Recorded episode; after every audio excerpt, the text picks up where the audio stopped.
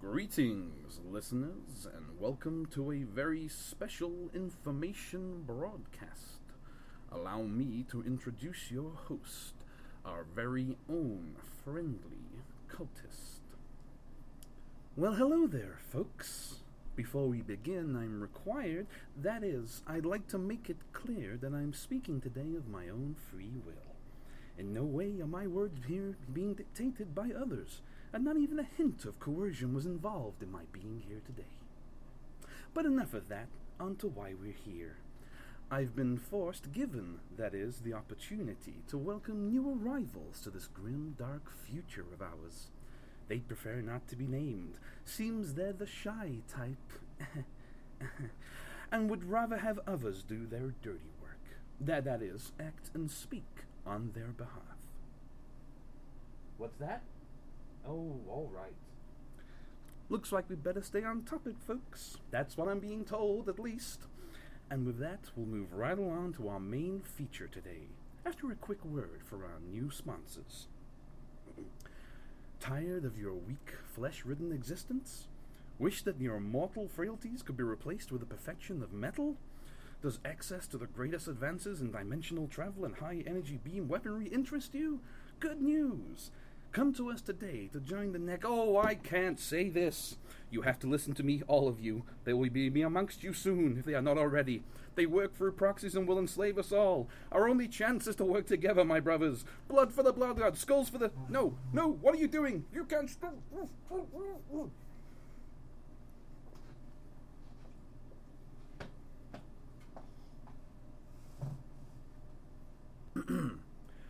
We now return you to your regularly scheduled entertainment. And remember, we are watching.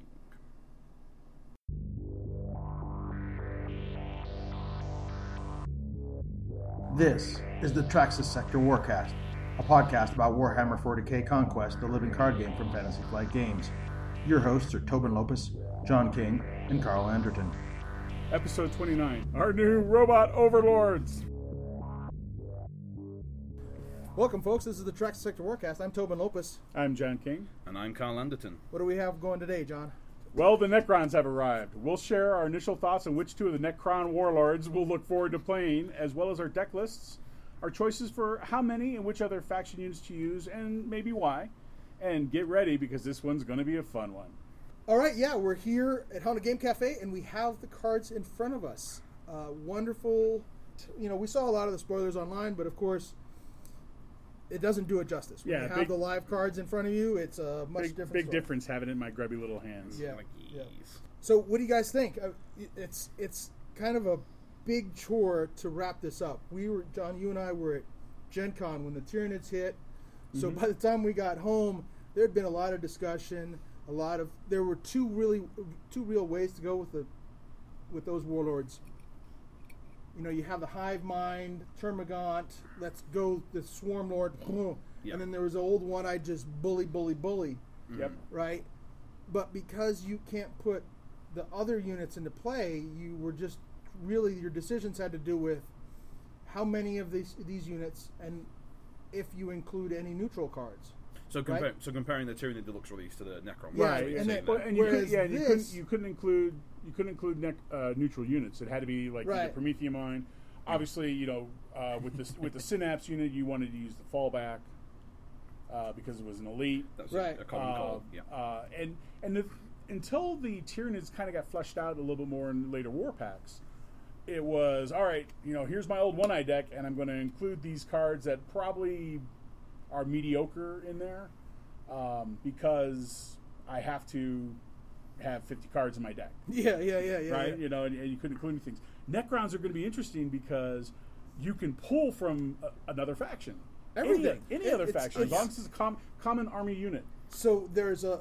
Yeah, and... common unit. Common unit, yeah. And I'm sitting here... Which does include neutral units. You can include neutrals. Yeah, absolutely. You can't include anything else. You can include any neutral cards. Right. But I'm saying the Rogue Traders, the Void Pirates, which you couldn't include in Tyranids. Yep. It's... right here on the list, you can include those in the Necron units, which of course are going to really obviously help with your resource and card draw ability. Yeah. Yep. No, as with anything. When I came to look at building this across the week, it's kind of fun because we actually scheduled to build some decks for today. That was one of our set deals. The three of us would make some stuff. Sure. And I hadn't really looked at the Necron one yet. I've been working on my Tyranid stuff for months and months, so I was like, okay, I'll actually sit down and look at this. And so I got my first proper check of the card pool, really, going, okay, how do I make the decision? And very quickly you go through and go, okay, what can I take? I mean, what's actually in the open pool? And when you scan through the army units that are common from the other factions, you're like, whoa, this is a list. I mean, the one I actually put out was physically, I would have a little notepad file up and it'd be like, oh, okay, that guy, grab his name, add it in there. So, Sasellum Shrine Guard, okay, cool, going through. Yeah. And basically I got to like... Blood Angels Veterans! ! Carrying on, it's like going through to the point of like, really? I can take all these? Oh yeah, yeah. Well, and that's the difficulty. Unfortunately, for whatever reason, Card Game DB has been posting the card list, the full card list for the sets, 2 days, usually by Tuesday before the set releases. But as of last night late, which was a Wednesday night, they didn't have any of the Legions of Death cards. So, our deck building. And folks, if you've never built a deck without the actual cards or without an actual deck builder, it's really hard. Just going off printed spoilers, that's what I did. I had a list of printed spoilers until we got our hands on the cards. It was tough, so I made some mistakes. We were sitting here looking at the cards, so I made some adjustments to my deck list. But I don't actually have a deck list anymore. I had a loose conglomeration of ideas forming about 40-ish cards in a deck yet to be built, and now we have the cards, so I've been able to do that. So the options are insane. I thought about Tau, and there's some drone synergies. Oh yeah, here, that's what I looked at. So do you want to do the not the recon drone, which is loyal, but the other drone that just came out that's using the exploratory drone. Exploratory drone. Yeah. Is he common? Yeah. Yeah, he's common because because he triggers off if you deploy a non-Tau unit, you can move him. Mm-hmm. So maybe he's a good one, right? Yeah. So I was thinking, okay, maybe Tau. I was thinking go with Psykers. Maybe go with Warlock Destructors, Eldar. And you can go from like 3 points on the map. I even looked at Chaos a little bit and said, okay, if there's something in Chaos, you could do a Chaos one. Mm-hmm. I ended up going with the list that I have in front of me is Astra Militarum, Orcs, and Space Marines, and I'm playing at Nahumek, which I think Nahumek lends itself to more to go to 3, maybe even 4. I'm going to try 3 for now because his attachment you can change the enslavement die with his attachment. Mm-hmm. Right. So for spoilers for anybody who hasn't seen it, Nahumek, his reaction after the combat phase begins, the target army unit at this planet gets -X HP until end of phase. X, of course, is the number of non-Necron factions among units you control. Right. Yeah. So it would. So if I happen to have all 3, an Astra Militarum, an Orc, and a Space Marine unit there, and I commit, someone's getting -3 hit points. Yeah. Which is, takes just about anybody out. Yeah. And it's a reasonable assumption that you'll have -1 in the first turn, -2 on the second, and then hopefully -3 by the third. Right. That's one of the calculations I was going on. Yep. I have a Nahumek deck up. Actually, what I have is 2 decks, one of which I would not play. Because I built my first one and basically went, this is the idea I had, I'll build it out. Then I stopped and went, okay, this was entirely logical, but it's not gonna, I don't think I would play it out. But I kind of wanted to bring it anyway to talk about some of the cooler and crazier stuff about building their decks and all that. So we'll look at that. It was literally, it was like a, no, I wouldn't do this. Yeah, but it's almost, it's too big of a canvas to work with whole hog right at first. Right. Mm-hmm. There's going to be a lot of experimentation with this. It obviously, your draw, it's not going to be near, it's... my feeling is that it's not going to be nearly as consistent as other decks, because you could draw the one unit you want, but then have, like, if I really want a standard bearer, but I have 3 York cards in my hand, mm-hmm. right? I can't play both of them. I can't play both those factions mm-hmm. unless I have his attachment out. Yeah. So speaking of the standard bearer, because this was my mistake when I first looked at him, was I was thinking ambush mechanics were going to be huge with him, because. My mistake was I can ambush out a unit that has ambush. You can't unless your dial is that your out of faction dial is that faction. Mm-hmm. Yep. So that was my mistake, because I was thinking, oh yeah, I'll be able to. I'll play 3 and I'll put out a Dark Eldar, and then I'll ambush out this. I'll ambush out the scout, the Space Marine scout, and then I'll ambush out. And at least the assault team later when that one dies, or the standard bearer. So you can't do that, folks. You can't. Oddly enough, I was able to catch the mistake early on, rather than being before deployments. Even. Yeah, before. So because the reason being is because the ambush mechanic says the word deploy. You deploy it out of hand. And as we know, as happens now, there is no unless it's explicit on the card, no bypassing the put into play. If you cannot put into play a unit that does not match, that is not Necron and does not match your... Sorry, that is not a non-Necron faction, neutrals are fine, that does not match your enslavement dial. Right. Enslavement dial is set. So speaking of neutral, that's not a faction, so that does not trigger Nahumek's special ability either. You don't get -1 because there's a Void Pirate on the table. Right. Mm-hmm. So the terms that they're using in the... And because we have the cards, we obviously have the rules inserted. So the terms that they're using is the faction that you choose on your enslavement dial is considered to be the enslaved faction. So you can play enslaved cards, units in the enslaved faction, and any neutral cards, and they can be deployed and they can enter play. But units from non-enslaved factions, that is, the units that are not on your enslavement dial, cannot enter play that round under the Necron's control. Unless, of course, you can... And that's what Nahumek's signature attachment allows you to do, which is... Wherever it's hiding. I don't know what you mean, but I don't see him. Yeah. Is he mixed in with your signature stuff? Probably. Yeah, I don't see him. But yeah, you can exhaust it to change the enslavement dial. Yeah. So that's going to be a big early swing. One of the considerations I saw early on looking at this was the Earthcast Technician. Simply dig for that and all for drones in the drone deck, mm-hmm. which is not a bad call, but certainly digging for that attachment. And some of these astounding ones, like the Hyperphase Sword, that have completely spaced out until I looked at it properly. And I was like, oh my word. Yeah. Look at you. Now on the card draw front, I went into Recycle, because I felt that the ability to... The trade out for getting rid of a card or two you might not want, certainly things that you can't get down because of enslavement, and the ability to filter in for some of the stronger ones like that I felt was worthwhile. Yeah, the Hyperphase Sword is attached to a Necron army unit. Attached to a unit that gets +1 attack and gains Armor Bane. Yeah. Discard a card from your hand to attach this card to another eligible unit at the planet. Okay. As an action. So yeah, and so when I was doing the Nahumek stuff, because Anker the Traveler's signature stuff seems to trigger off your discard pile mm-hmm. more than Nahumek.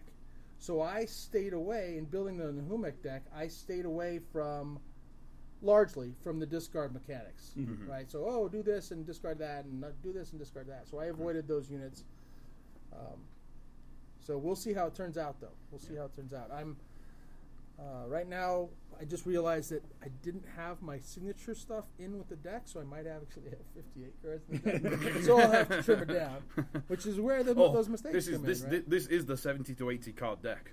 Building Necrons. Oh, yeah. I've got all these awesome things. Oh, yeah. I can't have all of those, can I? Yeah. No, well, I could, but I really shouldn't, you know. Yeah, there's definitely a list of, well, you've got to go, and you've got to go.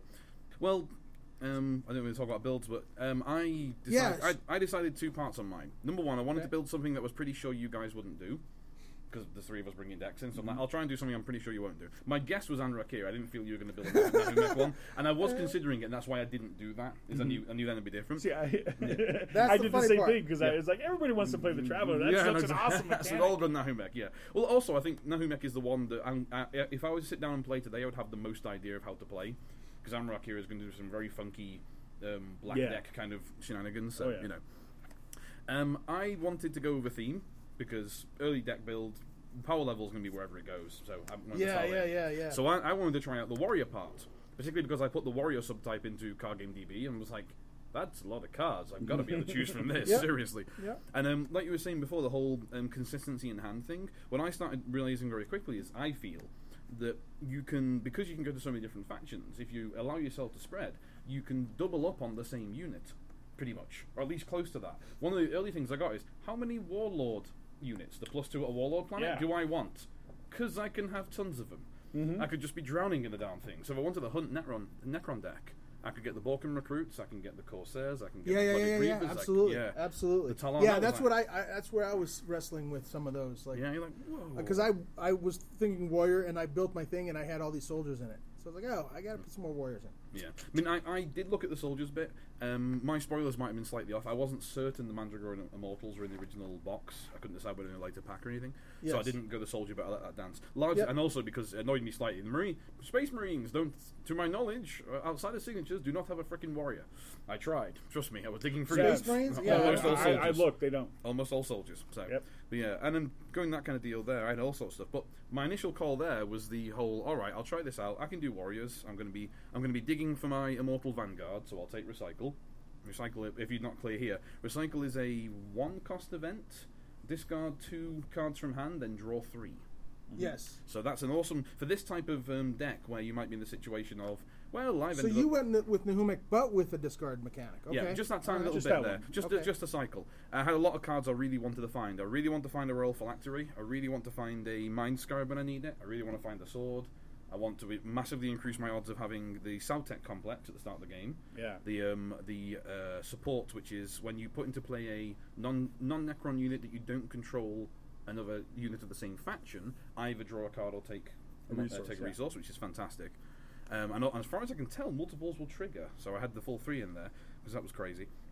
Yeah, it is a limited card, though, right? True enough, but more than one copy will double up. You can't play promotions, which I had to keep telling myself, because that's a neutral. Oh no, you can play promotions. You can play promotions. Yeah. So I kept going. Oh, that's wrong. Yeah. I had thought about that quite a bit myself, but all I could find that said no, it should be cool. So you can play promotions in Tyranids and Necrons. Mm-hmm. Promotions are the card of card. Right. All those ones we gave out over the Store Champ season will get used. Sure. Yeah. I won't involve that deal there. And then I basically went, well, hold on. I can just basically go 2 from each faction. If I want warriors here, I can almost hit every single faction. So I ended up with Chaos Fanatics for my command unit, because I think I might as well spell it that way. Yeah. I looked at Chaos Fanatics, Goff Brawlers, I agree with you. The Goff Brawler is a storming unit, and it's also a warrior. And Goff Brawler is one that's in this set. It's a 2/3, 2-cost orc. While you control a non-orc warlord, it gains a command icon, and after the unit readies, each player deals 1 indirect damage among units he controls at the planet. Now, it could come in... I just played Zarathur last night twice. Against Zarathur. Sorry, once. Yeah. So I see this, I'm like, oh, that's bad. That's Zarathur's best buddy, Oh, yeah. Zarathur's best buddy. Yeah. On his side, but against him, Goff Brawlers is not a good thing. Yeah. But with the amount, most of your it's a built-in warp storm. Thank you. Yeah, I was going to say most of your units here though are a nice high strength and can be healed and prevented well. So I think we're doing. I think it's a good call for the Necron side. Like I say, digging through, I ended up with cards I wouldn't normally have played. I got Flayed Skull Slaver from the Dark Eldar. Nice little. How many factions did you go with? That's the fun bit. First it was 7. I went the whole thing. I went the whole thing of two of each, and thought, you know, okay, so as I normally do when I deck build, I build something, then go, okay, where's the problem? Right. So yeah, the Flayed Skulls are in there for money. Chaos Fanatics, Stalwart Ogryn, an option to get the Stalwart Ogryn, 2-cost warrior. Yeah. Prevents events. There are plenty. Can't be have events used against him. Ignores events. Yeah, nice little trips there. I ended up on the Shrouded Harlequin, the classical one going back. He's a warrior. Yeah. little 2/1. I'm thinking, ooh, a little 3/2 Harlequin. If you kill with the Immortals, but if you kill him, you exhaust something. Ooh, okay. You know, I like that. And even the that's. I got to tell you, we did that podcast where we talked about him. Yeah. And ever since then, I don't pass him up. I always I'm looking through my cards. I'm like, you should come with something I want. You know, yeah. I don't know. Let's think. I gotta keep him in mind. I even had the Carnivore pack, the good old-fashioned. I pay 3 that doesn't actually cost me 3 because someone's going to kill it and it's going to smash stuff. So all that stuff went in, and then I stopped and went, okay. So this is a cool theme. The Warriors thing is awesome. I find my Immortal. Even one on the table means that almost every unit I put down is simply +1/+1. That's fantastic. You know, is this going to play? And I realised the big deal there is I honestly think the 6 has ended up with 6 or 7 faction thing will work.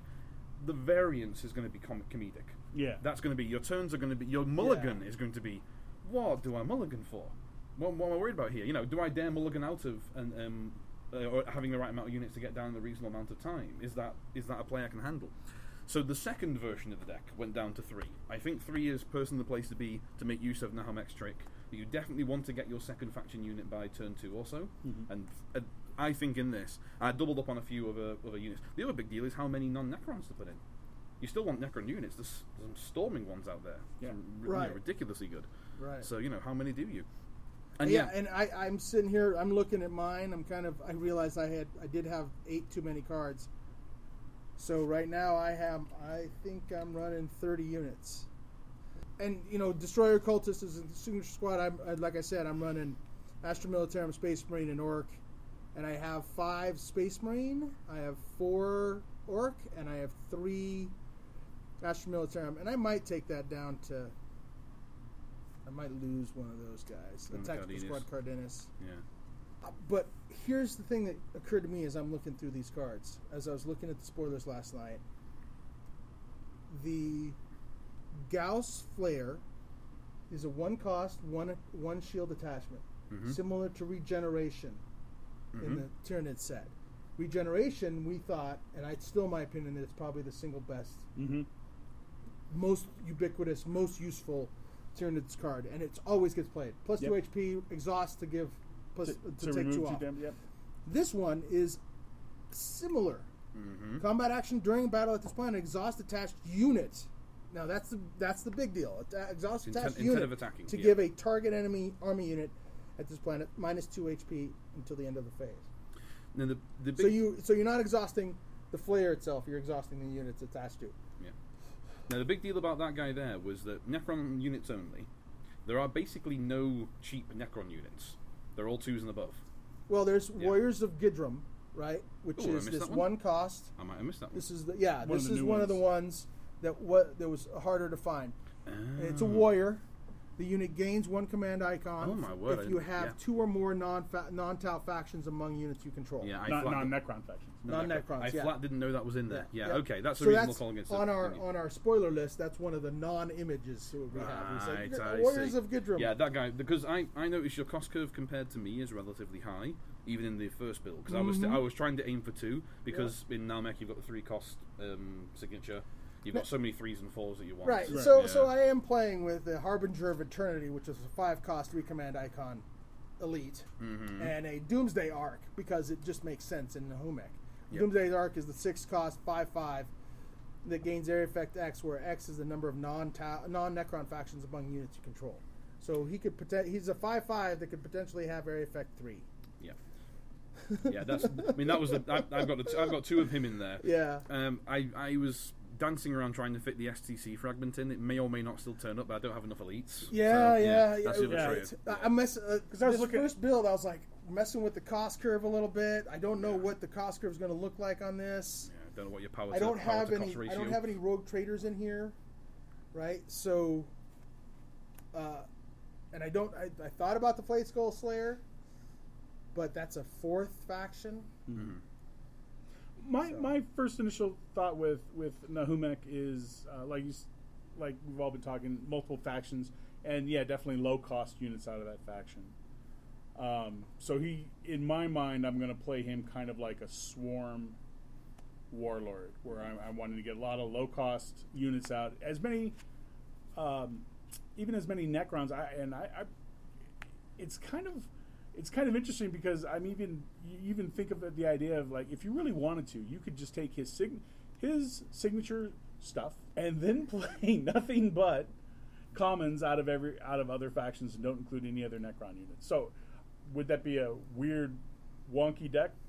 Yeah, oh, of course. Of course it would be. So all that stuff kind of appeals to me. So I think he's going to be the one that's definitely the kind of fun idea. I also like the idea. Well, you could take, going on that idea, you take your 8 signature cards, and then you take 3 Warriors of Gidrum, which get an additional command icon. Mm-hmm. Right, and they're one cost, but only play 1 or 2 cost units, and just kind of be like, and then and lots of card draw. Yeah. He would definitely be the Vanguard, definitely. You definitely want to play somewhere you just get massive amounts of cards. Well, that's the thing, because in all honesty, as I was building through and I had my plan, I at one point went, well, I've got this, I'm seeing something as I go. I'll come back to this, but the whole idea of, what if I just take all the +2 at Warlord ones and bully the hell out of everything? Almost all those are 2 costs. Yeah, only a few. With the exception of, the White Scars Bikers are 3. Yeah, White Scars, Noise Marine, and Corsair are the more expensive. And even then, they've still got nice high health. Right. And I think all the others are at least 2 costs for 2/2, 4/2. I think the Talon is the 1 cost for 2/2 with the Warlord. Exactly. That was kind of what I was looking at. Bully the crap out of the world. I just had Nahumek keep showing up, because every time he shows up, a unit's probably an enemy unit is just going to just get -X HP. Yeah. -1, -2, -3, -4. With his maybe by the time the 4th turn rolls around, right? And it's just kind of along the lines like With his 3 or 4 +2 attack each dudes. Yeah. Which is probably entirely achievable on an opening. Yeah. That's just crazy. So, because I was looking at some of the things, because I really like the art, and I really like the effect of Resurrection Orb. However, it has to be attached to a Necron Elite unit. Mm-hmm. Yeah. And so there's not many of those yet. I think, well, there's a good chunk of them if you want to focus on Anrakyr's tricks. Right. There are 2 fantastic ones, 2 of the different Immortal sets, the Praetorian and I forget exactly what, but both of those are all, if you have a certain number of units discarded, gain a horrible bonus, like Armor Bane or... basically, that's what they both are. Gain a horrible bonus. That's what I was reading the guy, I'm like, whoa, okay. Like, one of the big fellas gets Armor Bane, I'm pretty sure, when you have like 6 units in your discard. So, yep. Oh, my word. So... Or he gets... Plus, one of them gets plus attack, and one of them gets armor beam. I'm pretty sure. Yeah, because both of those. Yeah, so we can now we've talked about the traveler or Nahumek decks. We can now talk about traveler decks. Yeah, because I think they're 2 different beasts, and that's one of the things that really, really I like about this. The enslavement dial becomes a lot less problematic. Yeah, I think you take some things anyway because there are good calls to be made. But you can get away with just 1 faction and neutrals in him. I think. Oh, totally. Yeah, but the nice thing is. You don't care too much. You're not going to be. You're much less likely to be clogged with multiple factions in hand. So you could build across a few in small numbers, if you know what I mean. Right. The one big one I hit was the Warp Spider, which is when he attacks, discard 1 from the top of the deck. Yeah. Look at 2, discard 1. Mm-hmm. So not only are you filtering, you're still powering Anrakyr's main ability. Right, because his once per round you can deploy the topmost unit of any discard. Right. So and that's why I was thinking with him. You probably only want to have mainly Necron units and maybe 1 faction, because then you can still use your opponent's cards against them. Exactly. Yeah. Which is kind of like I kill that Assault Valkyrie and hey, let's go ahead and use his deploy action. I'm going to pay 4 and I want an Assault Valkyrie now. Mm-hmm. And here's the weird thing. So going in kind of the lore, which was surprising. So I like we were saying, I was reading Prospero Burns. One of the things that the Space Wolves do, which was interesting, when they're assaulting this planet, and this isn't the final planet, not when they're assaulting Prospero, they're assaulting like the mechanical human faction. What do they call that? The conglomerate or something like that? Yeah, something like that. So what they do is they first came in and they're all very silent, and they jump and basically land on people and kill them all barehanded. So then what they do is they pick up the enemy's weapons.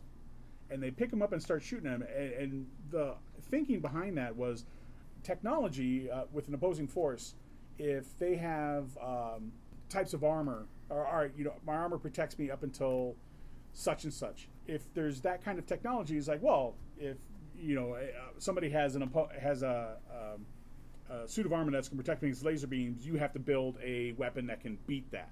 Mm. So the Space Wolves' thinking was they were picking up these weapons and they were using their own weapons against them, because the idea that their weapons are strong enough to crack their own defenses. Yeah, intentionally designed to go for their own armor. You know, and they quote something philosophy that I know I've heard before, so but I can't remember now, unfortunately. So it was really interesting.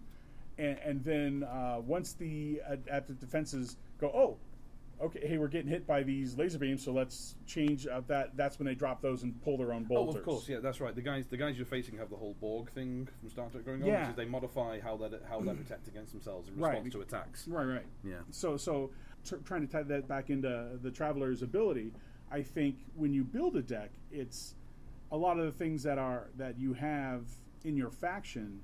You can be weak against as well. So if I'm playing an opponent that, like War, and an Assault Valkyrie hits the table, and I'm able to put it into the discard, or I'm able to get it into his discard pile, I can bring in a 4/4 flyer that, well, Weenie Horde's not really going to do a whole lot against. Yeah, right. Have a hard time against. I get what you're saying. Yeah, that's a good point because you're deploying, because you want to deploy. Anchor the Traveler allows you to deploy from their discard pile. Yes. I have a discard pile. Yeah. Mm-hmm. Yeah. So either or. So where did he go? Yeah. Deploy the topmost unit in a target discard pile. Limit once per phase. Mm-hmm. But that's a deploy action, so that's only going to happen during deploy. Mm-hmm. Right. Well, deploy the. I mean, ambush works. That's horrible. But that's a deploy action. Oh, I beg your pardon. Yeah, the actual action. So it's deploy, an action. Yeah. It's, okay. It's an action that is during the deploy phase. Interesting thing here, though, is you don't have to. I guess that's what it is. That's where the two warlords are different. Anchor wants Anrakyr Anrakyr. I have myself, but yeah. This is going to. That's why I've been calling him the traveler. So the traveler goes and minimizes the allied factions, the enslavement factions, right? That's what I think. To allow for variety against your opponent, whereas in Nahumek maximizes. Yeah, as within whatever efficiency he is happy for, basically. Yeah, whatever variance. Yeah, exactly so. So maybe the Traveler sticks with 2. I think I would stick with 2. Yeah, I haven't done a solid look at the build. That's just a guess. Yeah. Again, the canvas is blank at this point. We know very little about what's going on. We have the cards sitting out in front of us, laid out, and it's covering the great deal of the table. Thinking about some of the stuff we just said there, I wonder with Anrakyr if you don't go, okay, what am I expecting to see? Let's not take those factions.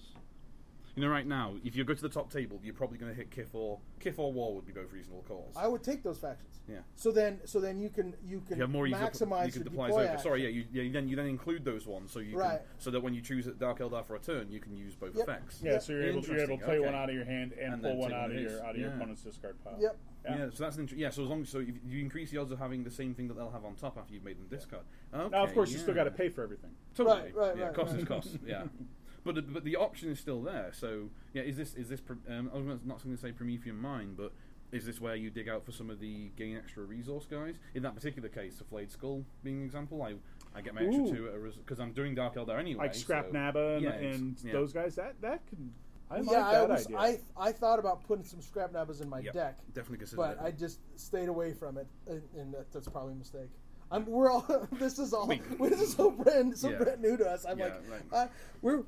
We're speaking out of our mouths here, and not necessarily from a place of knowledge. Oh yeah, well no. As with, of course, any new set, any new deck that everybody, you got to play test it. You got to put it together, finally shuffle it up, and you theory craft all you want. Yeah. But I mean, the big deal here is, as soon as I did my week's work of going over this, I quickly realized, this is a big deck building challenge. We have so much to choose between, and you have to play. You have to play a lot, and you have to figure out where that curve is for yourself, because that you can't count the game where you get the STC fragment in your opening hand. Yeah, right. I still think unless you have the STC fragment in your opening hand all the time because you have 3 copies, then you can be like, listen, it's going to be in my opening hand. I can rely on it. Maybe I play more elites, right? I've got to say, I think that particular card still lives in the I'm already taking cost reducers anyway, and in the deck that is more likely to be playing elite, so pretty much the large vehicle ones. Well, there's only the two cost reducers. There's three cost reducers. There's the STC, mm-hmm. There's the standard Necron pay one to limited unique. Keep in mind though, that's slightly different. Then there's the Satsatu complex. That standard Necron reducer is unique. Is different rather than all the others because it's cards, not units. True. So when you deploy a card. Yeah, so that's a little bit different. When you deploy a card. Yeah. So you could use it on attachments and supports. Yeah. That's the difference there, which is meaningful. Which means you can still trigger that more often. So. Well, no, you can't. You can only trigger it once. No, I mean versus you don't have to play a unit. So is what I'm saying. Think back to the Navros deck that I have, where I've got the Chapel. Cathedral, the chapel, right? Mm-hmm. Yeah. I couldn't use it that one turn because I didn't have any non-elite. Everything I had in my hand was elite at that point. So that will trigger every time. Yeah, basically, you as long as you play something, you can at least reduce the cost. Whatever you deploy, period, as an Necron card. That's true. Yeah, and like say, it's a fine line. It is, but it's a very, very rare circumstance where you can't play a unit out of your hand. Yeah, exactly. Yeah, true. But it's still I could still play the unit, but I couldn't use the cost reducer benefit. But I'm talking about this, and that's true for the St. Camilla case. But I'm talking about the 1/1s, unique, limited. Everybody has them. Yeah. Reduce it by one. Yeah, their versions are units only. It's a big deal. That's maybe that's an adjustment they've made. Yeah. When we look at how many good attachments there are, it's a reasonable distinction because there are some crackers out there. So. Between the resurrection. So the Hyperphase Sword is concerning. Hyperphase Sword, we've already talked about that, right? Yeah. So it's attached to a Necron army unit, gains +1 attack and an armor bane. Discard the card from your hand to attach this card to another eligible unit to the planet. Yeah, you can do Tau juggling. That's wonderful. Royal Phylactery, attached to a Necron unit after the phase begins or a combat round at this. After a phase begins, or a combat round at this phase begins at this planet begins, remove 1 damage from the attached unit. Yep. So if you don't kill that unit. It's going to heal. It's going to heal at least twice. If you remember, it's going to heal twice before you get to combat. Oh, headquarters phase? Yeah. Poof, pull 1 off. Oh, deploy phase? Pull 1 off. Oh, command phase? Poof, pull 1 off. So between, oh my God, that's amazing. Yeah. And then combat phase begins, and you pull 1 off. So it's going to lose 4. Oh wow! I didn't do the math before that. If it had enough health, that means elites would be. That would be insane for elites. Anything with 3 or more health is astounding with that. All you have to do is keep it alive. I might have to go higher. Holy moly! Because there's one of the regular guys at the moment is working through a couple of variations of the don't play units, play damage, Kugaf and Co. Mm-hmm. Yeah. And I've played against it quite a few times, and it is rough. That card right there is a beautiful... I put it on one of my Necron guys. He's like, I'm going to Cacophonic Choir here, disrupt your damage. Cool, I'll leave him alive. 4! Yeah. Next turn, look, the roll for actual comes off. Yeah, he's alive. Wow. Yeah, that's scary. And that's a 2 shield to begin with, too, right? Yeah, that's why. That's also the other reason it went straight. It's a 3 up. It's a no-brainer. It's a 3 up, and then you have mechanical enhancements. Currently, I have 2 and I have 3 in the deck. They're 2 cost, 2 shield event. Combat action: each Necron unit you control at the target planet gets +2 HP until the end of phase. Yep. So that's a big deal. That might not, that's... In combination with your friend here. I give him 2 more health to make him heal for the next round. Just so he heals and gets through the next round to heal. And then he lives. Even after it ends at the phase. Yeah, but if he heals enough back to his normal health, you're okay. Right, combat round. Yeah, every combat round. That's the horrible bit, Between those two, it's ridiculously difficult to actually kill a frickin' Necron, which is thematic. Right. And then you have Drudgery, which, if it wasn't already bad... It's a limited card. Oh, so there is another limited card. There's a few. So there's the Time Worn, Stasis Crypt, there's the Drudgery, and then there's the Satuk Complex. Mm-hmm. And I think those are the 3 limited cards we have. So that's a limited... Master Program's limited. Event. Okay. Oh, okay. Or, I'm sorry, not limited, it's unique. Okay. Sorry. So Drudgery is a limited event, 2 cost, 1 shield. Putting target non-Necron unit with printed cost 3 or lower into play from your discard pile at a planet. So it comes back. Yeah. So the one that you had trouble killing because of the Royal Phylactery? Oh, no. Non-Necron. So it wouldn't quite be the same. Weird crossover because it's good for both sides. Discards for Anrakyr and recover non-Necron for Nahumek. So it's a weird in-betweener, that one. Mm-hmm. And for that, you do have to... You want to get the most out of it, right? So it's a 3-cost or lower unit. So you really want to put a 3-cost unit in because you're getting it for cheap. Mm-hmm. You're saving 1. And this is where it all gets very interesting. Hold on. You know, I mean, one of the things I did like looking at the set as a whole, a lot of the really good units, a lot of the interestingly good units looking at were not command strong. The Canotech, which is fantastic looking, and the Patrolling Wraith. Both of those, like, ooh, those are fun tricks, but tricky to trigger. And then you have Deathmark Assassins and Decaying Warrior Squad. Both of those are like, oh, hello, I'd love to do these. I think the Flayed one, to me, also kind of falls in the same area because of its... I love the look of that unit, 2 for a 3-2-1 command, but I lose cards when it attacks. So outside of Anrakyr, that's a tricky prospect. So yeah, I think there's some really smart... not only balance, but interesting choice design. You're like, hold on, you know. Like, I don't have soldiers in mind, so... Well, if you're playing the Traveler, I mean, you're probably playing with the Warrior Squad and then the Assassins and the Flayed Ones. Exactly, yeah. And Flayed Ones has a command icon, but the Decaying Warrior Squad does not. Mm-hmm. Neither does the Deathmark Assassins. And so you need command units. Mm-hmm. If you're gonna be... Those are combat guys, right? And... the Decaying Warrior Squad is combat action. Deploy this card from your discard pile at a planet as a combat action. You're like, two. Yeah, so you'd have to do some serious command stuff in a Traveler deck. Mm-hmm. That's why when you mentioned the plus resource units, I was like,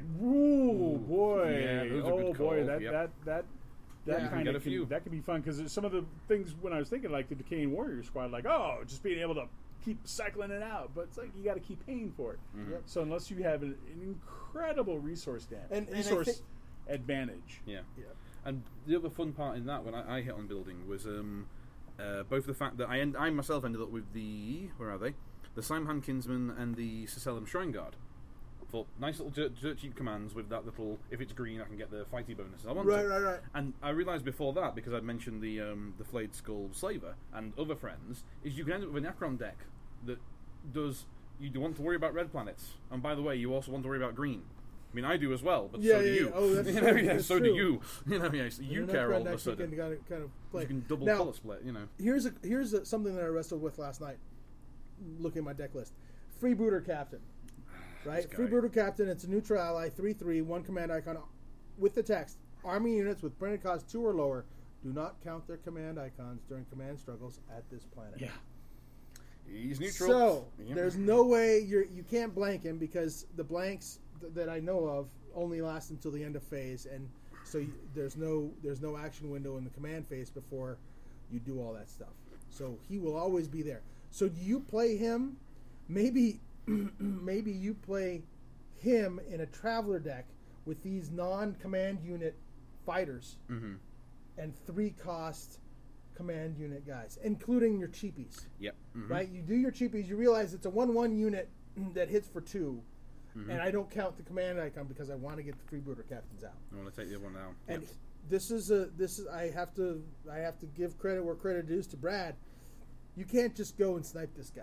Yeah, that's a really horrible thing. Yeah. You can't exactly go. We're going to take care of you. The same to me. It was in non-orc one. Same situation with the Brawler. The Brawler was a perfect comparison for that. Both these guys are great command snipers. I sit over there. I do my job, and you go. I'll go and clear him out.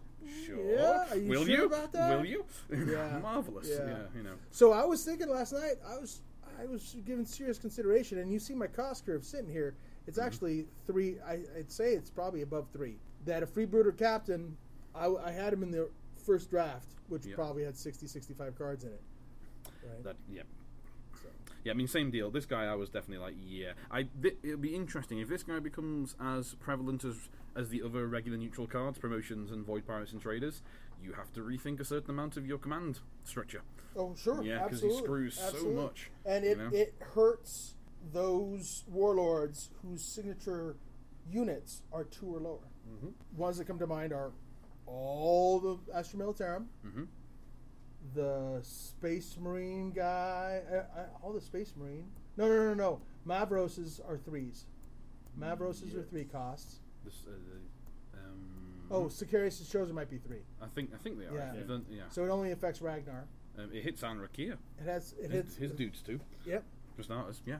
His guys are. The Pyrian Eternals? Yeah. There's a few. Yeah, there's definitely a few. I would say more than not. Kugoths are three. Zarathurs are two. Yeah. Zarathur's a big one. Yeah. You know. Because that's Starband's Council is three. So it's a little hit and miss. It's actually, I thought, now that I've talked it out, I thought it was more than it was, but it does. There I would say it's probably 55-45, maybe 60-40. But on signatures is one thing. The other thing is, what do you commonly choose for a command? Do you choose a one or a two? Yeah. Cost. Absolutely. You're always using your Void Pirates and Rogue Traders, and then you're always, you might have your double icon units. Chaos Fanatics, your Psykers, your Sanctioned Psykers. Yeah, the Recon Drones, all this stuff. Yeah. All the stuff that people, up till this point, you save and then you play that out to trump other people's command. Now you just put out the Freebooter Captain. Done.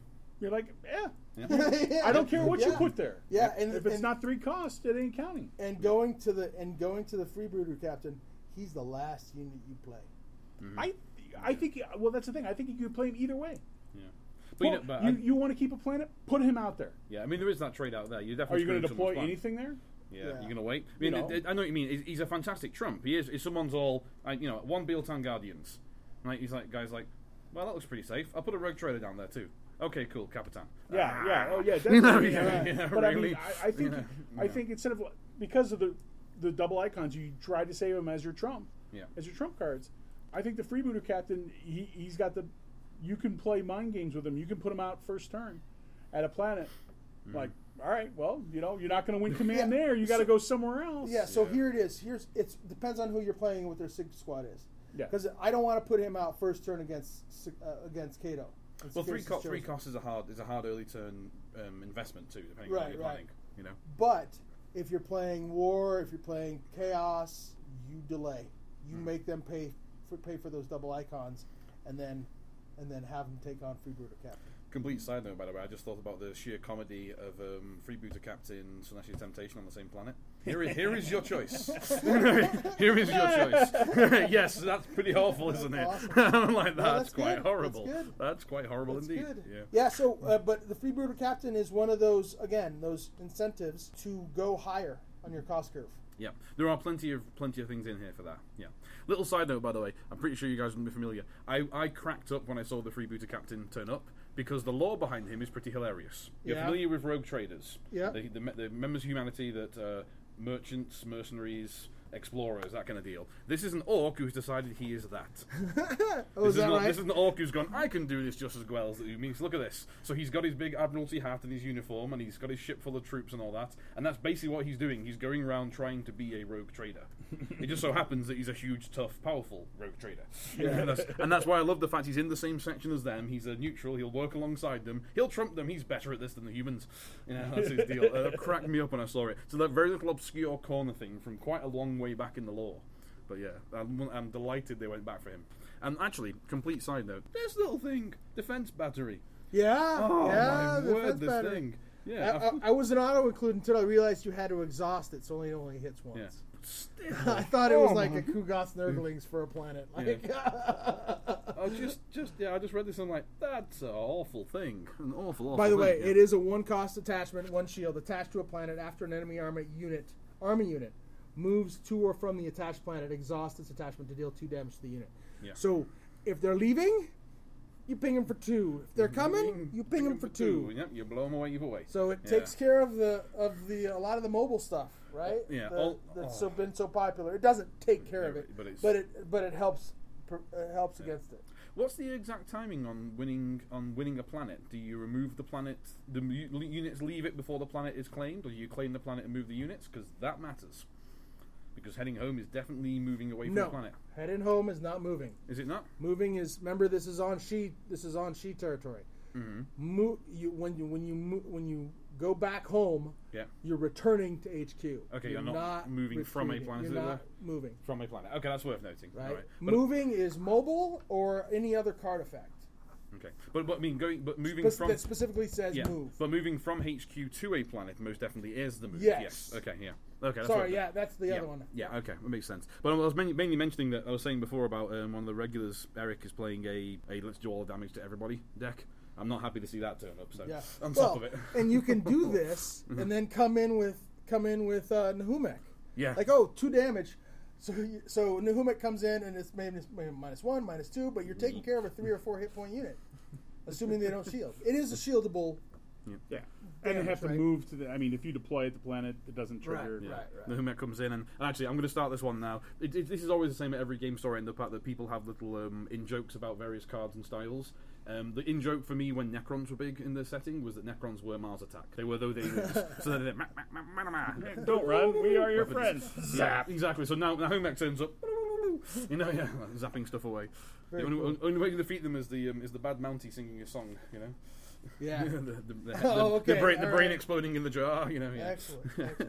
So any thoughts on Necrons other than time to experiment? They are here, they have arrived.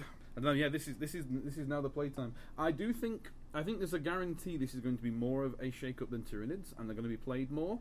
Not so much because of power level, although I do think their power level is good. I think they're a much more straightforward faction to play out of the box. I would say this is a great time to go 1 core set, 1 deluxe, and have an army ready to play.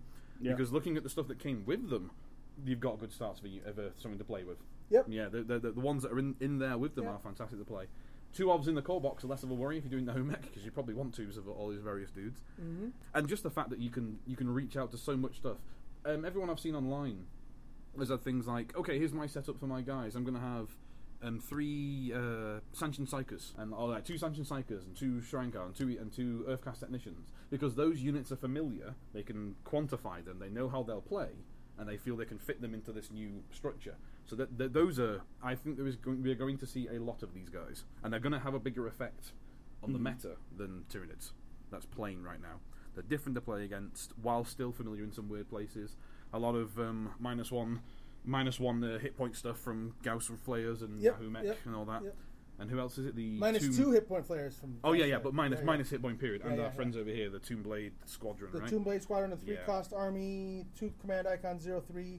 Yeah. Reaction after you deploy a non-Necron scout unit. Oh, and this is why I was thinking about Tau. Yeah. Move this unit to a planet, then a target non-warlord unit to the planet gets -1 HP until the end of phase. Yeah, that's another crazy combo one. And up until now, basically, it's been the 1 Gene Sealer unit. It's like, I burn you for 1, and if you go to 0, you die. And all of a sudden, the Necrons set up and go, we can do this better. Yeah. Pull out the Gauss weaponry, you know? So yeah, what we'll do is we've talked about the strategy that we took in building these decks, and so what we'll do is we'll post these to our website, our Podbean website, that's you can reach through our show notes and so on and so forth. So you can check those out. As far as we know, the Card Game DB site isn't up yet, and so we can't share them through that. Mm-hmm. But check those out online if you're at all interested.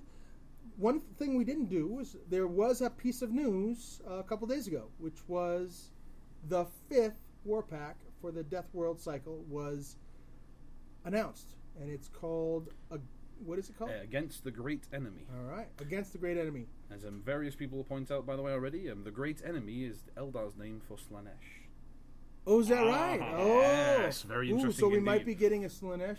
Warlord. We've already seen a Slaanesh unit or 2, quite a few already in the set, so my guess would be a Slaanesh Chaos Warlord. Because we have Khorne and Nurgle and Zeech. That will complete the set. So that would make sense that the last one would be...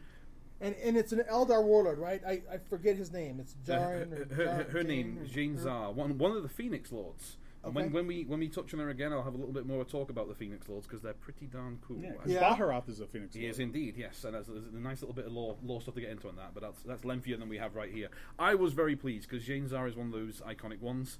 If you played the original miniatures games, Jain Zar was played a lot. She's the Phoenix Lord of the Howling Banshees, the female berserker double sword or pistol sword fighters. Right. Her whole deal is the Banshee masks they have are basically a psychic shriek. There's something disorients and weakens their opponents, and so all her abilities are on countering abilities. I'm going to. No, you're not. Basically. So that makes a whole lot of sense. Then no. Because I did look at the spoiler for her, but I said, "What? They're already announcing it?" And it's like, wait, her special ability is that she cancels abilities, an ability or an action, and it's like, whoa! Yeah. Oh, and when she does, she gets free banshees. Yeah, basically. Yeah. I was reading over it and going, To quote the easy best quote I've heard about it, someone went, "Well, the blue mage just turned up." But yes, you are correct. This is the no. May I? No. No, yeah. Not the I am going to play. It's a may I? No. You may not. Yeah, it's a heavy counterspell deck, for lack of a better term. Yeah, I mean, right? that is the term. Yeah. Just... Yeah, because it's not like you're preventing them. I mean, they still have to pay the resources, and you say, no. Well, that was one of the little points that was very cleverly made. I think the article touched on it, and then the secondary forums and Reddit brought it up, which is her ability is not the first time it happens, it's once per turn, choose one. Yeah. So she's a situation of, you go, I'm going to play an event, and James Zar's player goes, yep. Yes, you may. You choose, okay, I'm going to play another one. Yes, you may. I'm going to play Archons. No. Knock it off. But you can also, there's also something in there where you can cancel the ability of any targeted ability, right? Yes. So Catachance. Mm-hmm. Get +2 attack. Nah, I'm going to give it to my guy. Yeah. Yeah. Oh, yeah, that's right. Translate, you change its target. If it's targeted, you change its target, which cracked me up, I know. Yeah. I'm deciding now I'm going to go to him. Yeah.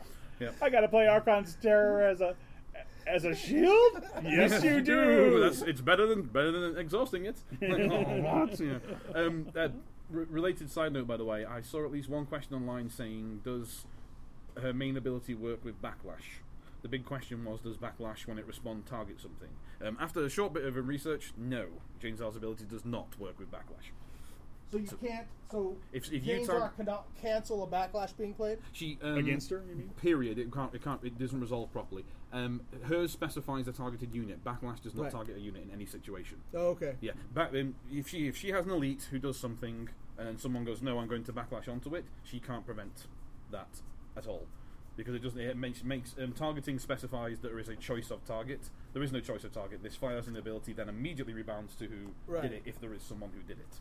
Right. So, yeah, as it happens, it came up and I didn't get a chance to post on it, so I just thought I'd get the full version. Nope, no backlash shenanigans, even though that's 5 packs in the future. Yeah. We didn't want to spend too much time talking about that because it's 5. It really is probably, well, maybe 4 months in the future, given that it's the 5th. Still waiting for Vasily. So quickly. What's that? Sorry. Oh, still waiting for Vasily. Oh God, what was that? So defense battery. Yeah. Another example of. So this card is also some fantastically good shields for me? Yes, I think I will have this. I was like, I saw that and thought of him. I'm like, oh no, that guy. Oh, you're not playing mobile? This won't be much useful? It's a shield. Now it's a shield. It's a 2 shield. Yeah. Oh. Well. We have a tournament at Total Escape coming up in 2 days. If you're in the area, we welcome you. Come bring your Necron decks if you like. Yep. I'm still not sure.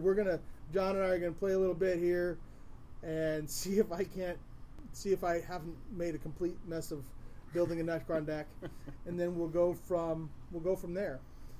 But we have a YouTube channel, so look for videos. We recorded a couple late recently, some casual games between John and myself, and then maybe look for this Necron game up in the next week or so. I'm trying to get around to putting them up in a timely manner. So one thing we do want to mention is that Fighting Walloon started a thread on Card Game DB talking about things he'd like to hear on a podcast, and the community has been really responsive in terms of this stuff. So we will be getting around to that. We did address one, which is, talking about the building a deck for a particular warlord. In this case, there were 2 warlords that we built decks for, and we talked about our decisions. So that was one of the suggestions. But we will be hitting on those soon enough. As the episodes roll out, we obviously can't address each of them every time, but we will all at once. Yeah. But we'll address them. And thanks for Fighting Walloon and for the rest of the folks who've contributed some ideas on how we might better bring you some content you want to hear from us. Yes, awesome. Thank you so much. We should make it clear we're out here, dancing in the wild. So any suggestion that turns out to be helpful, we're delighted to hear. Always glad. And the 3 of us have been talking lately. We're making this show a show that we think we would enjoy, right? That's the basis of our podcast. Yeah. And so if you want to enjoy this more, we'd love to hear from you. So you can either contact us directly, as Carl's about to tell you all this information, or you can post to that thread, and we will see it, and we will take care of it. Thanks to Haunted Game Cafe for the recording space.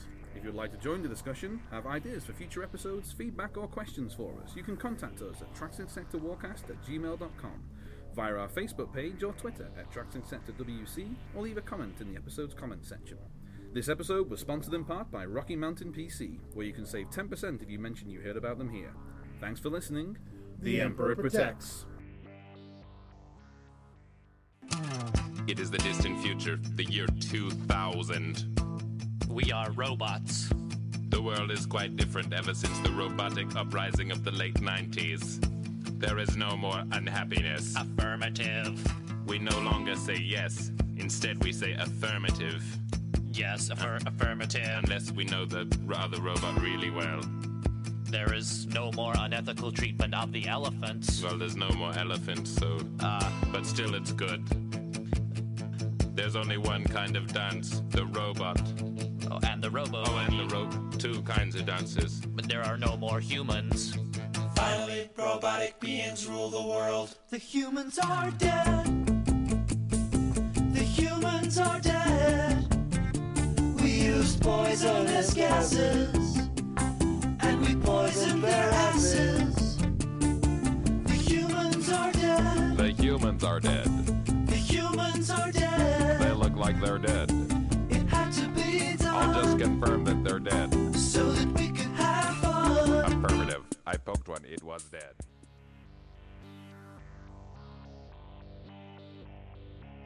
We'll share our initial thoughts on which two of the Necron warlords we look forward to playing. Necron warlords. That Necron have a wife, everyone. The Necron have a wife. Good news. The Necron have a wife.